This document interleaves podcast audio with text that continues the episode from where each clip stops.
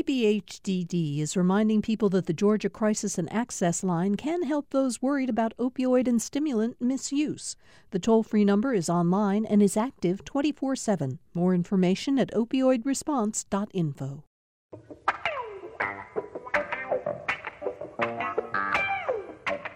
Thank you for uh, joining us for this post primary election day election of Political Rewind. I'm Bill Nigut. You know, typically on the day after an election, we would start by uh, having our panel, um, and we've got a good portion of the A team here today to uh, uh, talk with us. We normally start by asking them to break down some of the results of the biggest races that were on the ballot yesterday, and certainly we're going to get to that in the show today. But uh, really, we can't possibly start the show without talking about how the election unfolded across the state you know, yesterday I asked you to send me an email, uh, put us on FaceTime, whatever, uh, your how you, things went for you at polling places uh, when you went to vote yesterday. And I, I, thought, well, I'll probably get a few people who will, some of whom will have had good experiences, others bad, and, and I can maybe read from them. So I was overwhelmed with so many notes from so many people. And I have to say that they were your experiences were clearly mixed.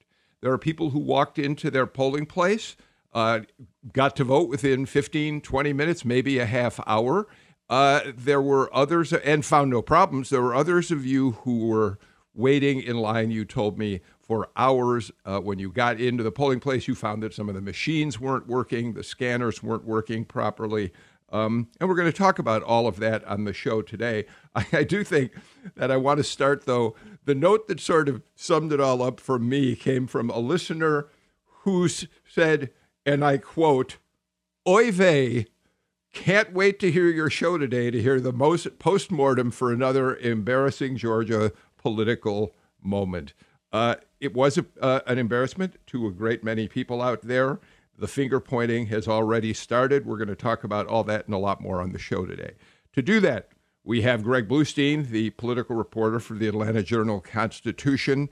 Greg, I saw that you were writing uh, most of the day, filing from various locations. Were you one of the people who was up late into the night, early this morning, watching what was going on? Oh yeah, I went to bed around four, four thirty. So yeah, I'm, I'm running on I'm running on fumes, but I got to say, I know we'll get into it, but uh, you know, yesterday around 6 a.m., right as I was waking up, I started getting the first complaints before the polls even opened, and embarrassing is one way to put it. Infuriating is another. It, it just it, things yeah. Yeah, that, that's.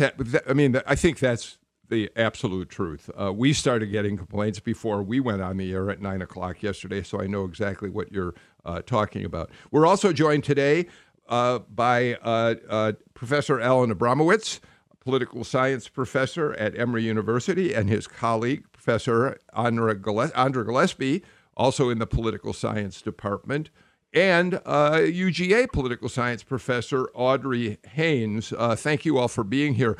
Uh, Andra, I wanted to come to you real quickly because you had sent me a note yesterday saying that you were one of the people who did vote yesterday and were wanted to share your experience with us. So I didn't have a bad experience. Um, you know, it's longer than it usually took, but from door to door, I could walk to my precinct. It took me 15 minutes to walk walk out of my door, stand in line, vote, and then come back home. Um, you know, it was pretty efficient. Um, I think we had, I, I don't always recognize poll workers, but some of those poll workers looked pretty familiar to me. So we had experienced hands. I saw no problems with the voting machines. I, I chose to vote in person because I wanted to use the new machines and get that experience. Um, and so in that respect, it was a positive experience. I did have to line up, you know, in the street in order to, you know, wait to vote because of social distancing.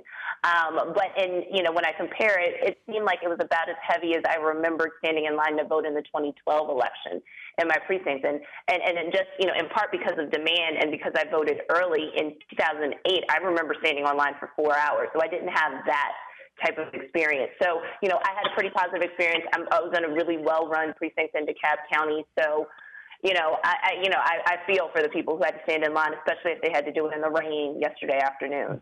Mm-hmm. Did any of the rest of you vote yesterday? I should have asked before we went on the air, but I, I think everybody else voted in advance. Um, I voted. In, I early voted, and like uh, uh, Andra, I wanted to go into the polling place, the early voting polling place, to see what the machines were like. I had a ter- very, very easy experience, but so many people, Greg Bluestein, did not. And uh, it, it, and the blame game really has started in in full. Um, when you saw that in Fulton County and DeKalb County and a few other counties, there were people who uh, who were standing in line for three, four, five hours. Uh, and and we heard stories yesterday about polling places which didn't have enough machines or didn't get their machines until after uh, the hours to begin voting were supposed to start. Um, this is not the way, Greg.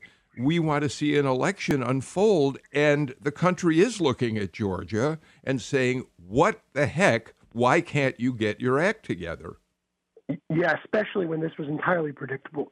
I mean um, you know, we have been reporting for months about these issues. Uh, the pandemic uh, added another wrinkle by by forcing poll closures and and fewer staffers, but certainly. Um, you know, it also offers the option of, of more um, mail-in voting, and, and, and more than 1.2 million Georgians cast early ballots, mostly by mail. Um, but that was what was so frustrating about this: is that the elections officials had extra time to cope with this. Um, the the problems were predictable, and um, my first stop of the morning was yesterday was at, at Cross Keys High School, and it wasn't that the line was moving slowly; it was the line wasn't moving at all, and, and not just for a short period, but for hours and hours. And you know, it was just, I, it, it was really um, it, I, the word I used earlier, infuriating to see all these people who were out there, you know, missing work, missing their families, whatever, who who who were waiting in line to no avail. I mean, the, the machines were just not working. Um, whether or not state elections officials said there were no equipment mishaps, I talked to the precinct managers of a few different polls, polling places yesterday that said they could not get the machines to work and they weren't getting any technicians out to help them, and they'd already run through their provisional ballots. And so th- those were instances where we'll never know how many people were dissuaded from voting, but untold numbers of, of folks just didn't cast ballots because they didn't want to wait in line for three, four, five hours. Alan, uh, DeKalb County CEO Michael Thurmond yesterday issued a statement about the problems that were unfolding in DeKalb County. And here's just a portion of what he said. This is his quote. He called the issues with voting machines, quote, an attack on the democratic process. Is that an exaggeration? Or is there some truth to what he's saying? Well, it's certainly a fundamental problem uh, for democracy when uh, when people are not able to to vote, um, or when people are discouraged from voting because uh, or have to leave polling places be- because they can't afford to wait in line for three or four or five hours. So yeah, I mean, I, I think it's a real problem. Now the question is, you know, who's responsible for that? And right now, what we're seeing is that you know there's a blame game going on. The uh, the Secretary of State is trying to blame the county officials. The county officials, people like Michael Thurmond, are trying to blame the Secretary of State. My own feelings, there's plenty of blame to go around, but personally, I don't see this as what Stacey Abrams called it this morning, which is intentional voter suppression. Um, that doesn't make any sense to me. Um, I think that you had uh, a lot of problems here due to uh, the fact that there were a lot fewer polling places. Um, people didn't show up at the polling places. The machines weren't working, but you know, so there's blame to go around on, on all sides. But uh, intentional voter suppression just doesn't make sense to me. The Secretary of State actually deserves credit, I think, for mailing uh, absentee ballot applications to every voter in the state. Um, you know, that was not automatic. That was not something that's happened in every state. Um, now we need to do better. We need to learn the lessons of this disaster for uh, the future for the runoff election in August and certainly for the general election in November, where you're going to have a lot more people voting. Audrey and Andra, I want to have both of you weigh in on this. I'll let you go first on this, uh, uh, uh Audrey. Uh, a lot of people are, like Stacey Abrams, going to say it, this is an example of voter suppression. Uh, it's already being talked about in the national media, the Washington Post, the New York Times, Huffington Post. I mean, everybody's talking, pointing the finger again at Georgia and, and saying that voter suppression is underway here. But but I'd like you, Audrey, and you, Andra, to weigh in on whether you agree or disagree with Alan uh, that this is or isn't an example of voter suppression. Well, I would um, I would venture to say that as a political scientist, we'll all agree that one of the things that we need right now is more information. So um, I was observing uh, at multiple uh, precincts yesterday, talking to county managers, talking to voters afterwards. And one of the things that really stood out to me is the possibility for human error. You get to your space, a plug doesn't work. You know, they get there, some of them get there at 4:30 in the morning, and what people don't realize is there is so many hoops to jump through for those precinct managers to certify you know, what tags are there, the counts are that are going on. It is a huge, complex activity. Even lining up your um, voting area booths so that there's the social distancing that's going on, so that people have privacy, so they're not walking around there. It is not easy. And there are going to be times when a line emerges. For example, one person comes in, they they have to do the the, the change because they didn't want to bring in their um, absentee ballot, and I heard people literally saying, I got my absentee ballot, but I didn't want to put a stamp on it. So I came in here to vote. And I saw the precinct um, workers do everything they could to make sure that person voted in multiple places. So, um, you know, it's hard to say that it's real voter suppression unless you get all the data that's in there. I honestly think that the Secretary of State did not want that to emerge as an issue um, because that doesn't help them at all. But their goal was to get things to operate as smoothly as possible because that's the narrative they want to have out there. So, I mean, I, I would in general agree with Alan. So, yes, it is a problem when people are discouraged from voting, and that does meet a standard that I would say sort of defines voter suppression. But when we talk about voter suppression, what we're talking about is intentionally discouraging certain people as opposed to others from voting. And here is where I think we have to look at a lot of things. So when voting rights activists bring this up, I think it is right for them to bring this up as a possibility um, because there's been a history of it and a recent history of it. But as a scientist, we also have to make sure that we rule out alternative hypotheses before we draw a conclusion. And Audrey's right, we don't have enough data. And the reality is, is that there are a lot of confounding variables here that actually might actually be more explanatory of what's going on here than just there was a fix in. So when we think about the pandemic and everybody trying to figure out sort of how to socially distance and how to clean up and do everything that needs to be done with that, when we think about the uh, issues with the fact that these are new voting machines and that there were probably going to be glitches anyway and that you have unfamiliar staff and that there might not have been communication and training and that you have poll workers who decide at the last minute to not show up. What I see here is a lot of lack of planning um, and a lot of lack of communication. One thing um, that I noticed was it was a long ballot for some people.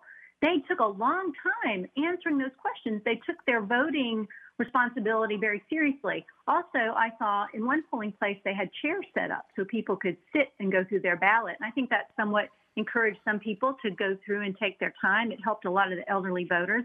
In another one, they had no chairs set up. So you see differences like this across these precincts. Um, and is it is it not to be expected that in the place that has the most people, you know, I mean, lining up, that you're going to have some glitches?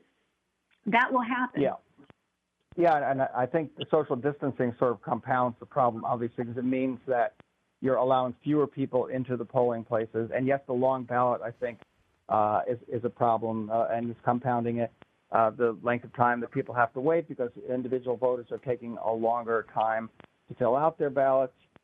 And, um, you know, and the other problem we know is a lot of people claim that they never got their absentee ballots uh, or their absentee ballots weren't received. And so there are a lot of things that we really need to find out about. I, I think one of the things that we need to find out more about is why um, the lines were so much longer at some polling places than others, and why it took so much longer for people to vote in some polling places than others. And it does seem that the locations where the longest lines uh, and the longest waits were taking place were mainly in minority communities. um, and which is not the first time we've noticed that. So I think that there are, there are some important questions that need to be answered and addressed before we get to the runoff and before we get to the general election. Go ahead, Greg. Yeah, no, that's exactly right. Um, it, you know, we noticed the same thing. It wasn't hard to notice that that all the long lines, that, that, that many of these big problems were happening in predominantly African American uh, areas. Um, look, Mayor Mayor Keisha Lance Bottoms and former Mayor Kasim Reed made the same point early yesterday, saying why does it keep on uh, seeming, seeming to disproportionately affect um, you know, minor, majority minority uh, polling sites, and uh, you didn't see too many uh, majority white polling sites where people were still voting past you know midnight uh, this morning, but certainly that was happening down in Union City. Um, so a lot of a lot of questions need to be answered, and the Brennan Center um, has come out with a study last week that showed that um, it, this is nationwide, but that voters um, that, that, disproportionately voters in uh, African American, predominantly African American areas, wait 45% longer than white voters across the nation, and Latino voters wait 46% longer. So certainly, it's a it's a problem that needs to be addressed in Georgia and around the country. Audrey. Well, one thing I just want to put out is this was a primary. This was a primary. What what is the what is the purpose of intense, intensely voter suppressing during a primary? You can see it you know, having more of a real impact in a general election where the powers that be, whoever they are, are going to try and manipulate the outcome. But this was a primary. I mean, this is the last place you want to, um, I mean, you don't really have the benefit, and that benefit is not as visible. So, you know, it, it may be a question of resources. And if, if areas where there are more minority voters are not getting the resources that they need and the support that they need, especially in larger areas. Um, that is probably a real question that needs to be addressed.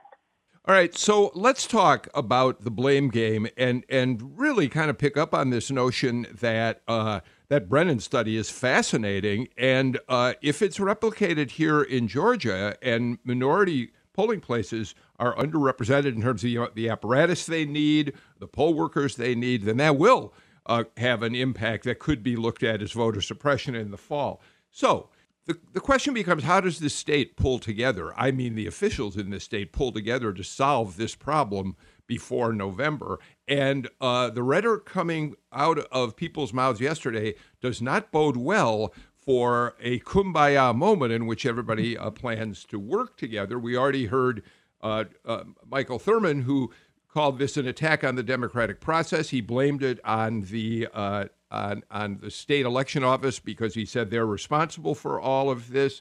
We had Gabriel Sterling, the COO of the Secretary of State's office, and who oversaw uh, putting all these machines out there on the two o'clock show yesterday, and uh, he attacked the uh, county, said it was all their fault.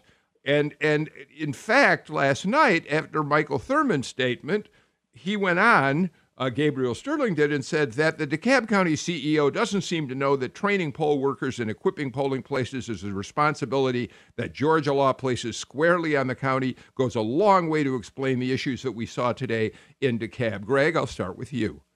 Yeah, I was saying just as predictable that we have voting issues is, is predictable that there's finger pointing um, you know, you're right. I mean, this is this has become a, a partisan issue. It's no surprise after the 2018 midterms and, and, and, elections before then, and the fight over voting machines in in general. Um, but the problem, of course, with the finger pointing is there's no solutions. Um, uh, lawmakers go back in a few days to legislative session.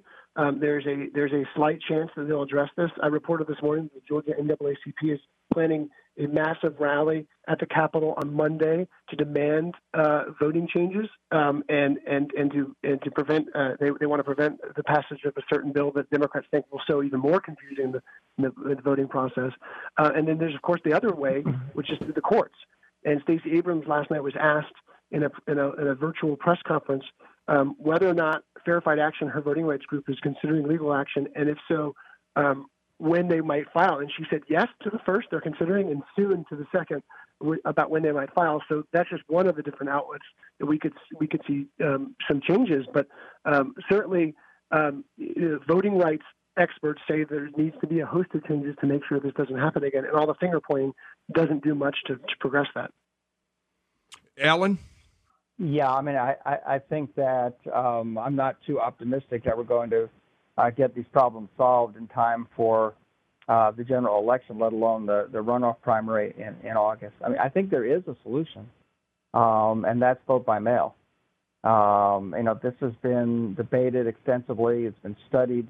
A number of states already are, are voting by mail, where every voter is mailed a ballot, not an not an application for an absentee ballot, but an actual ballot and everyone votes by mail.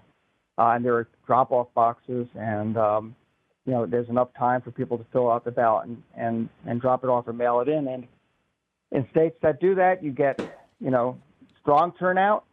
Um, it works well. There have been relatively few problems. There's no evidence of fraud, and there's also no evidence, contrary to what the president has claimed, that this disproportionately favors one party over the other. Now, are we going to do that in Georgia? No. Um, certainly not, at least not in this election. Um, and partly because, I mean, the president is making it even more difficult for election officials and especially re- his fellow Republicans to go along with this, even though there are Republican states that do it. So that's unfortunate. But uh, there are things that can be done to make it better. Uh, better training. The equipment needs to be checked out. Uh, uh, and make sure, we, we be sure that the equipment is operating. There are always going to be some problems, but they don't need to be this extensive. And as I said, allocating the voting machines uh, uh, uh, more appropriately, and making sure the polling places are, are staffed adequately. Um, you know, a lot, frankly, is going to depend on where we are with, with the coronavirus uh, pandemic when we get to August and when we get to the fall. Um, because if this thing is still around and it's and it's or it's increasing, uh, it's going to just make these challenges even more difficult. I mean, I would agree with Alan. I mean, this all right, uh, Andra this is certainly an endorsement of, of, of, expanding vote by mail opportunities, but there are process problems with vote by mail as well. So there are all these people who didn't get their absentee ballots in time to be able to use this. And so this points to sort of a logistical kind of supply chain problem that really needs to be addressed. And so, you know, the recriminations might make for great political fodder, but it doesn't lead well to solutions. And so I would say call in some consultants. So if you want to call in a McKinsey, if you want to call in a systems engineer to actually seriously interrogate the process and look at sort of where the bottlenecks are, what the resource constraints are, whether or not the formula for allocating uh, voting machines makes sense and is equitable um, like those are ways that you actually solve the problem. But the idea of having uh, partisans and having state and local authorities pointing fingers at each other isn't helpful at all, and it's not actually going to establish trust um, in whatever the outcome of any investigation is. So really, the politicians need to pull themselves out of it and, and, and, and let some professionals come in and, and give them sound advice. All right. With that, we're going to have to get to a break. I, uh, one last comment before we do get to the break, and that's this. I mean, uh, uh, Michael Thurmond said this was an attack on democracy. Uh, certainly, making it difficult for people to vote is a challenge to our democratic process. But before we take this break, for those of you who stood in line for three, four, five hours in pouring rain because you wanted to cast a ballot, you are so deserving of our respect and our praise because you're what makes our democracy really function well. The, the hunger to want to cast a ballot. And with all the problems that we saw yesterday, you conquered. You're going to end up being like survivors of a war, a battle. You're going to look back on June 9th and say, I was at the Battle of uh, Precinct Polling Place number 46 in DeKalb County, and you prevailed because you got your ballot cast. So, congratulations to you. All right, let's take a break. When we come back, let's look at the returns that we're getting on some of the races in uh, the primary election. This is Political Rewind.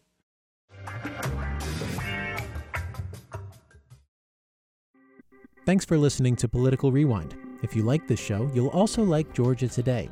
It's a daily podcast from GPB News, bringing you compelling stories and in depth reporting that you won't hear anywhere else. Join me, Peter Biello, for this quick and convenient way to get the best of GPB News' extensive coverage of the topics that matter to you, delivered directly to your device every weekday afternoon.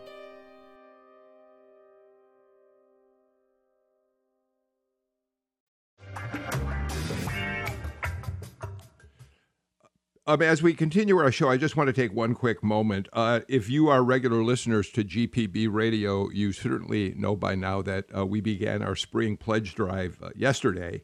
And um, our, we are taking uh, longer pledge breaks in most of our programming uh, so that our people can ask you to become contributors or to continue your contributions.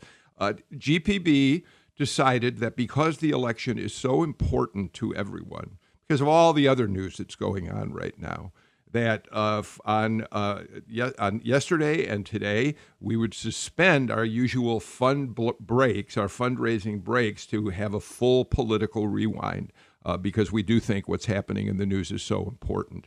Uh, but I would ask you this: if you are not yet contributing to GPB Radio, this is the time we really need your help. Uh, we're coming to the end of our fiscal year. It's been a rough year for everybody, including us. And uh, if you support GPB Radio, if you support Political Rewind, which I know so many of you do, uh, you can go to gpb.org. You can um, make a donation right there. That's certainly the easiest way to do it. Uh, to tell us that you appreciate the work we do to bring you important political news and other news of the day on this show. So that's all I'll say about it today, except to thank the people of GPB, our management team, who recognize that we should have a full show on the air on this important day after the election. All right. Dr. Andra Gillespie, Dr. Audrey Haynes, and Dr. Alan Abramowitz are with us, along with Greg Bluestein. Let's start looking at some of the races. Greg, the, the top state uh, race on the ballot was the Democratic race for U.S. Senate. Jon Ossoff, at this hour, appears to be on the edge of winning the without a runoff of just going over 50%, but that's far too uncertain for us to predict. Greg, where does that stand? Yeah, isn't it amazing that we're halfway through the show and we haven't talked about the the actual mm-hmm. election results yet? Because that tells us all about yeah problems. But yeah, Jon Ossoff is around 48.5%. 48 is his least favorite number. That, of course, was the number that he hit in the 2017 first round and second round of that of that um, that epic 2017 special election con- contest against uh, Karen Handel. Um, and the reason why no one's calling this race as a you know as a runoff or anything yet is because there's about 715 or so thousand votes uh, in, but Democratic officials ex- expect there to be closer to 900,000. So there's about 150 to 200,000 votes expected to be still outstanding. Many of them come from Metro Atlanta, which Jon Ossoff just dominated. Um, uh, Teresa Tomlinson, who's in second place, um, she did the best in, around her West Georgia hometown of, of Columbus. She won that county and a few surrounding counties by by big margins. But Jon Ossoff just dominated in in other urban areas, including Metro Atlanta, Albany, Macon, Savannah, um, and that's where um, his aides think a lot of those outstanding ballots are still out. We're still waiting for them. There's 93% of precincts reporting, uh, but that doesn't tell the whole picture because you know there could be one precinct that has you know a huge trove of votes. Um, but look, if he doesn't make, uh, if, if he's forced into a runoff against Teresa Tomlinson in August, um, that just means another grueling round of campaigning. And um, that's what Republicans are eagerly looking forward to um, because they're already united behind David Perdue, who didn't even face a Republican challenger in the primary. You know, Alan, typically on an election night, you can look at a map and, and compare. You can look at where the precincts have already reported and where they're still outstanding and come to a pretty clear conclusion as to whether somebody's going to win or not. You say, oh, right. well, we know that all these precincts in Cobb County haven't reported yet. They're likely to go for candidate X. So pretty sure that candidate is likely to win. But the absentee balloting throws that all up in the air, which makes the question about Ossoff and some of the other races we'll talk about much more problematic. Right. Yeah, it's, um, it's it's difficult to tell. I mean, at this point, uh, I think Ossoff has a chance to get to 50% plus one um, because a lot of the um, uncounted votes appear to be in Fulton and DeKalb, where he won uh, pretty handily. Um, but uh, there are outstanding ballots in other parts of the state as well. He may fall just short of 50%. What I would say is based on you know, research that's been done on runoff elections, uh, we can be pretty confident that given that result, given his wide margin over Teresa Tomlinson and how close he is to 50%, that he is a very, very strong favorite to win the runoff if there is a runoff. Um, and uh, uh, you know, so I think that, that that's uh, you know, I don't know how much uh, it's if it's even in Teresa Tomlinson's interest to really pursue a runoff campaign against him, given how close he is. So I, I agree with Alan. I mean, I think the thing that's been really tough about watching these returns come in is that it's not, it hasn't been 100% clear uh, whether or not the reported precincts are just the machine votes from people who voted in person, um, or whether or not, I mean, to what extent that actually includes absentee ballots. So I think this is a lesson for those who sort of put those maps up in report to be a little bit more clear about what's the machine vote versus what is the absentee vote, because um, it's just really hard to tell what's going on right now. Uh, Andra's absolutely right. It's very interesting to see what's happened. It's it's somewhat difficult to predict, but I would say uh, one of the things, including Senate one and the rest of the contest, was we really did see incumbents do well. We saw people who had name recognition and who have run before, like Ossoff, and who've shown a an ability to uh, um, uh, raise money um, and get support, doing well. That's in his favor. I think a lot of people were looking at uh, electability in the opposition. Um, and uh, we saw a lot of women doing well in this um, permutation. So those are some interesting things that have come out so far. Uh, Greg, uh, the uh, the I got to assume that Ossoff was aided first by name recognition. He had run that very uh, that very high profile race against Karen Handel uh, in the aftermath of President uh, Trump's election victory. He had raised more money than any other Democrat across the country had raised. And uh, so his name recognition was high. And Teresa Tomlinson, who gathered many, many endorsements from important figures in politics, many of them African American, uh, ran a strong race. Sarah Riggs Amico uh, did her best. But because of the pandemic, uh, because then in the closing days of the race, the protest marches in the street, the, the, the killings of African Americans, uh, it just created, I think, a dilemma for either of the candidates behind Ossoff to find a way to catch up. You're exactly right. I mean, this is a pandemic that distracted voters for obvious reasons because they're worried about their own livelihoods and, and their own well beings uh, it, it, shifted attention away from these races. At the same time, it expanded the universe, the electorate universe, in, in, a, massive way. Uh, more mail-in and, and, early votes than we've seen in, in, any presidential primary in history, and a record number of mail-in ballots in general. Um, so it expanded the electorate, but at the same time, the electorate was dist- distracted um, by, by, the pandemic, and so it helped people with high name recognition. Um, and I'll say too, it's not a if there is a runoff, there's no certainty that it will be Teresa Tomlinson who faces Jon Ossoff. Um, at, at, this moment, Sarah Riggs Amico and Teresa Tomlinson are, are separated by just about um, 10,000 votes. So not a big portion, especially yeah. when you're talking about a lot of Metro Atlanta votes still outstanding, where Amico has has fared, you know, okay, not not nearly as well as Ossoff, but um, that's her base as well you know, one of the things that I, I think we'll never know is kind of a, a bit of a counterfactual, but, you know, but for the pandemic, would we have seen kind of a closer race, particularly for somebody mm-hmm. like Teresa Tomlinson, who had regional sort of name recognition, but didn't really have the opportunity to press the flesh and actually be able to develop a statewide base. So, you know, it's one of the things that we'll never know, but, I, you know, I, I'm assuming that uh, people will Sunday morning quarterback this, and they'll probably put a lot of blame on the inability to be able to go out and campaign in person. Well, I, Alan, I, I think you know Ossoff had a lot of advantages to to begin with, even even uh, before the pandemic hit, and be, you know before campaigning had to uh, uh, shut down except for television uh, advertising. Uh, Ossoff had a big advantage in name recognition. Um, going into this, uh, as Bill suggested, uh, coming out of that uh, high-profile House race, he also raised a lot more money than the other candidates did. Uh, I was looking at the FEC numbers a few days ago, and uh, they weren't they're not up to date, but they indicated that he's far outraised uh, Tomlinson and Riggs Amico, and uh, you know obviously that's a big advantage because uh, uh, um, you know the way you communicate with with voters primarily is television advertising, especially uh, with uh, you know live campaigning shut down. So um, I think he had to be considered the the, the favorite in this to, to begin with we saw that money uh, certainly uh, in terms of TV commercials. Ossoff was all over television. Spot first with spots uh, with John Lewis's endorsement, which clearly is helpful to his uh, effort to win this thing, and then uh, he uh, put up a rather forceful commercial talking about police violence, uh, and, and so they, he had that advantage because of the money that he had raised. Greg, well, let's move on to a couple other things. What, interesting that with only one exception, all the incumbents in our congressional delegation uh, uh, prevailed in their races. The exception being David Scott in the 13th district, the Democrat who was running for his uh, 10th term. He's been in in the, the House for uh, almost two decades now. And uh, he faced opposition primarily from Michael Owens, who had run against him once before, be, and then went on to become the Cobb County Democratic Party chairman, and then a former state representative, uh, Keisha Waits, who it looks like is going to be in a runoff with Scott uh, coming up in the summer. Yes.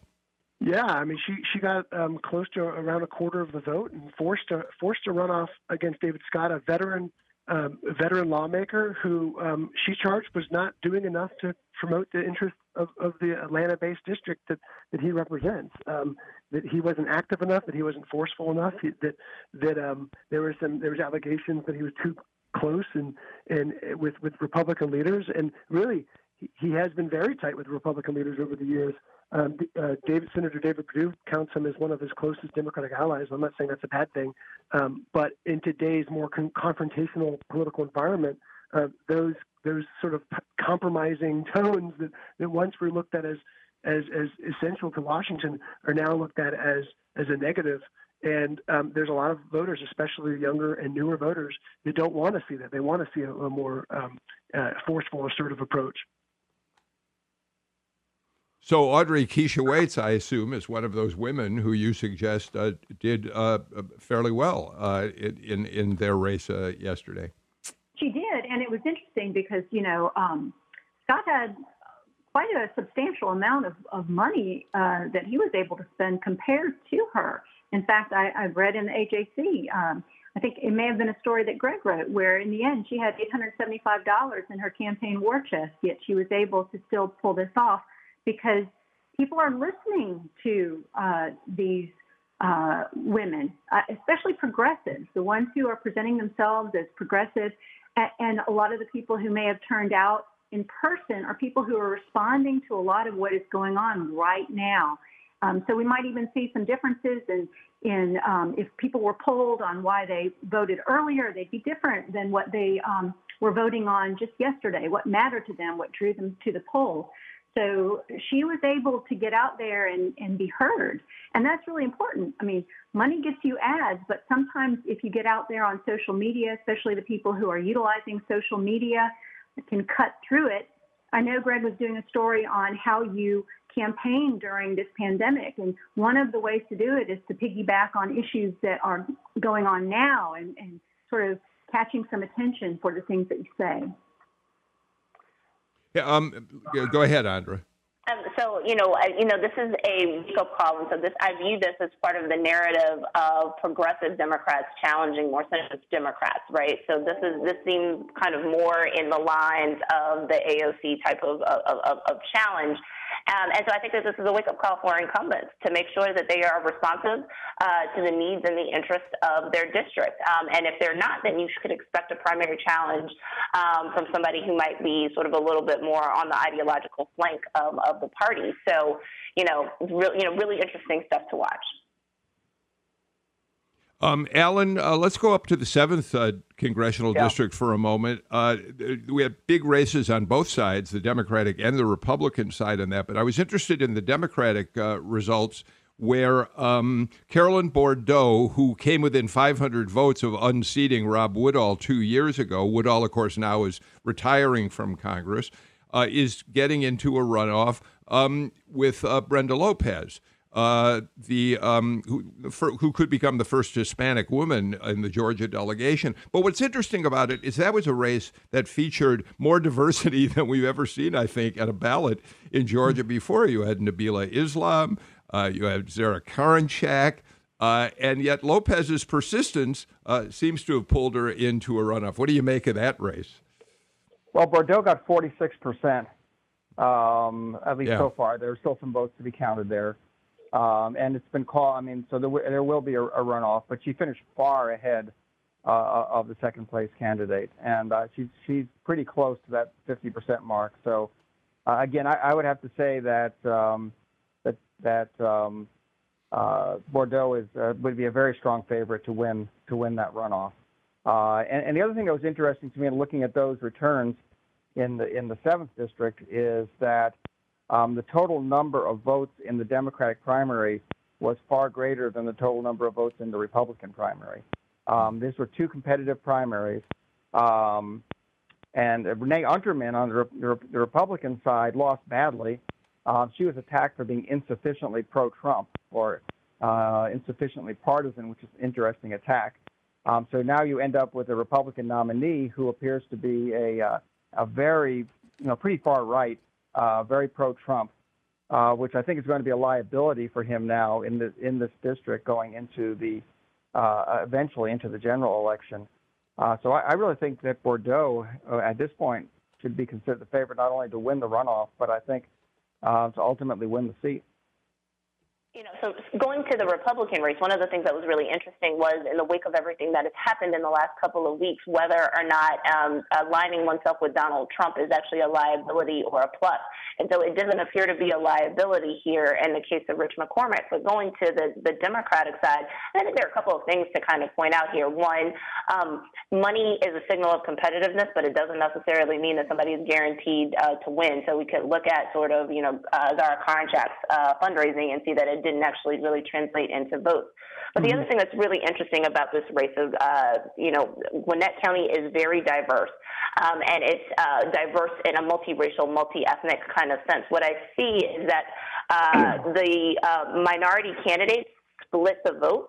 Um, and then a consolidation around um, a, a, white Democratic candidate who would be considered, uh, you know, acceptable to, you know, a, a, a plurality of the population. And so, uh, you know, we've seen evidence of this in black-white contests where you have multiple black candidates winning, and then the black vote kind of splits amongst them, and then a white candidate wins. Seems like there may be something very similar going on here.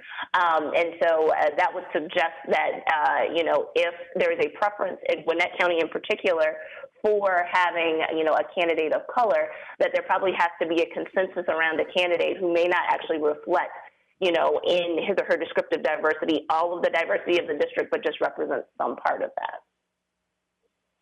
Um, oh, before we get to a break, Greg, uh, over in the sixth district, that race is set. It's going to be a rematch. Karen Handel won the Republican nomination, as many people expected she would and uh, she'll face uh, incumbent Lucy McBath for the second time. Greg. Yeah, rematch, and uh, one that has a lot of the same dynamics in 2018.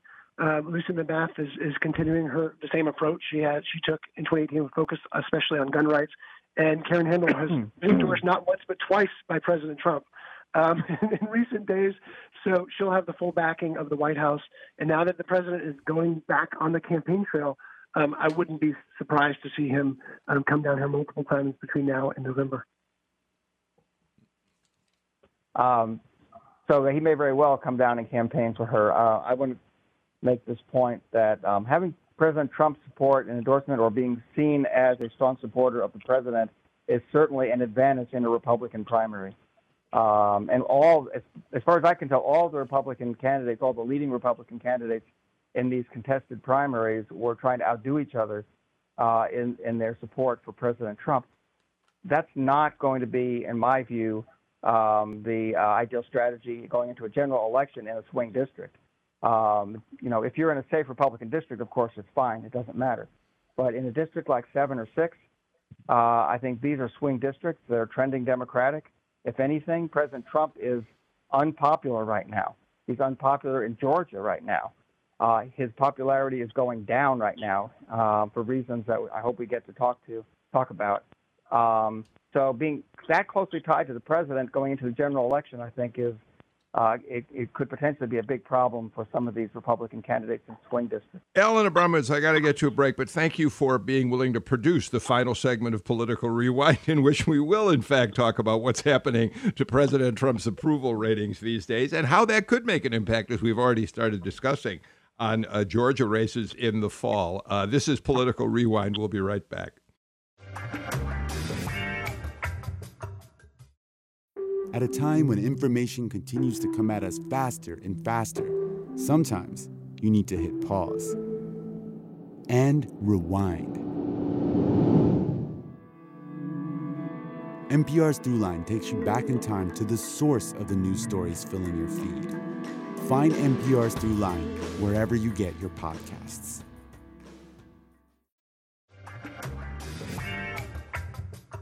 Just a quick program note. Uh, as you savvy political rewind listeners know, uh, the nine o'clock show that we do now is live at two o'clock. We do what we like to call an encore uh, an episode of Political Rewind, rerunning the show at nine for people who could not hear it then. Uh, as we did yesterday, today we are going to do a live show at two o'clock because we think there's too much happening uh, in uh, hour by hour in terms of the election results and people's concerns about what happened yesterday. Um, David Ralston, the Speaker of the Georgia House, has agreed to join us because he wants to launch an investigation of what happened. We'll hear from him on that subject. And I know he's terribly concerned about hate crimes bill as well. So the Speaker uh, will be with us, as will uh, Jim Galloway, Patricia Murphy. Uh, we've got a great show lined up for you for this afternoon. All right, uh, Alan Abramowitz. Um, what's happening? The president. If you, we, we don't. We're not going to go through all the polls, but NBC, Wall Street Journal, uh, the uh, uh, the well, CNN. all of the polls right now mm-hmm. show the president. Yeah, CNN. He's he's dropping rapidly in terms of yes. approval rating, Alan. Right. If you look at his uh, at, at, the average uh, on uh, the say 538 website um, or on Real Clear Politics, you can see that over the past three or four weeks, his approval rating has fallen. so he was already underwater, but but he's dropped uh, uh, uh, further, and that's reflected in, in the results of the matchups with Joe Biden. He's also losing ground uh, there, and this, this is a very uncomfortable position for an incumbent president to be in. Uh, I, I, think that this um, the combination of the pandemic and, and now with the uh, responses to the um, the killing of George Floyd and the protests around the country have really put the president in a difficult place, and he doesn't really know quite how to respond. He's sort of flailing around, and and some of the things he's said and done, you know, this uh, clearing the protesters away in front of the White House so he could have the photo op in front of the church, and now this latest thing, um, you know, uh, tweeting uh, or retweeting conspiracy theories about a 75-year-old man who was knocked down and, and badly injured by police in Buffalo, and claiming that he may have been uh, uh an Antifa uh, provocateur. Uh, you know, these these things are are not helping him. Um, uh, this may play it plays well with with, with his base, but but right now, you know that his base is not going to be enough to get him reelected. Um, and uh, so, you know, if he continues down that road, I, I, I just think that he's going to dig himself deeper and deeper into a hole. And I think George is very much in, at this point in play in, in the presidential election and in, and in the Senate elections a trend that we're seeing, ever increasing trend back to back, of just a failure to respond in a presidential manner. In fact, um, the more recent tweet put put some of the activities in more of the cuckoo for cocoa puffs kind of category, where people are doing a double take and going. During this time where you have all of these people taking these issues very seriously, our president is retweeting a, a conspiracy theorist who is quite questionable as well uh, from an anonymous blog and all of mm. these strange things going on. So even people who have been supportive um, are starting to question the behavior, and it is probably a very good um, reason to question whether taking hydro, hydro, hydroxychloroquine is a good mm-hmm. idea because it may be affecting his judgment. So, you know, the thing that I would look at in the polls is to look at the breakdown in the crosstabs by party and to look at what independents are doing. And so the question here is are independents uh, behaving and expressing attitudes that are closer to Democrats or to Republicans. And so when we see President Trump's poll numbers drop amongst independents, that's not a good sign for him. Um, right? It suggests that the people who, you know, could be the bellwether in this election are growing tired of the president's antics. And they may have wanted change in 2016, but I'm not sure that this was the kind of change that they bargained for. Look, it's one thing for public media polls and public polls to show a close race for president. It's another thing for three separate internal Republican polls to show that, and I think that really rattled Republicans and, and was a yet another wake up call that look, this is a really uh, this could be a really close race uh, in places like Georgia um, that were not expected to be top of mind in the battleground frame. So um, yeah, they, they they see that it's as close as as as, as those uh, approval ratings indicate. And so, Greg, what that uh, uh, goes back to is something that uh, Alan Abramowitz uh, pointed out before the break, which is that he was right. All the Republicans on the ballot uh, uh, ran strongly pro Trump campaigns. those who emerge victorious may be rethinking that when they have to face a Democrat in the general if this trend continues for the president, Greg. Yeah, we'll see. I actually don't expect that in the seventh district. I just I, I expect it's, it's, it'll be hard for Rich McCormick, whose whose campaign really took off when Donald Trump retweeted him. Um, you know his his message as a, as an emergency room physician um, to to to uh, separate himself from from the president. What you're also going to see is things. You know, Jon Ossoff in the 2017 election distanced himself, um, didn't didn't go after Trump aggressively. Now he is. So you're seeing a much more confrontational approach from Democrats up and down the ballot as well when it comes to President Trump. Well, then, then our three political scientists will have an interesting study to look at after November. Uh, the candidates on the Republican side, Greg suggests maybe a Rich McCormick sticks with Trump other Republicans won't, you'll have data to tell you what kind of impact Trump had on those Republican candidates. We're completely out of time for this edition of Political Rewind. My thanks to Andra Gillespie, Audrey Haynes, Alan Abramowitz, and Greg Bluestein. As I said, we're going to come back with a live show at 2 o'clock this afternoon. Speaker of the House, David Ralston, uh, will be joining us. Uh, so that should be a terrific show. Thank you all for being with us today. Tom Faust and Burmis Dawes, Jesse Neiswanger. Uh, appreciate your work in getting the show up and running. Take care, everybody. See you later.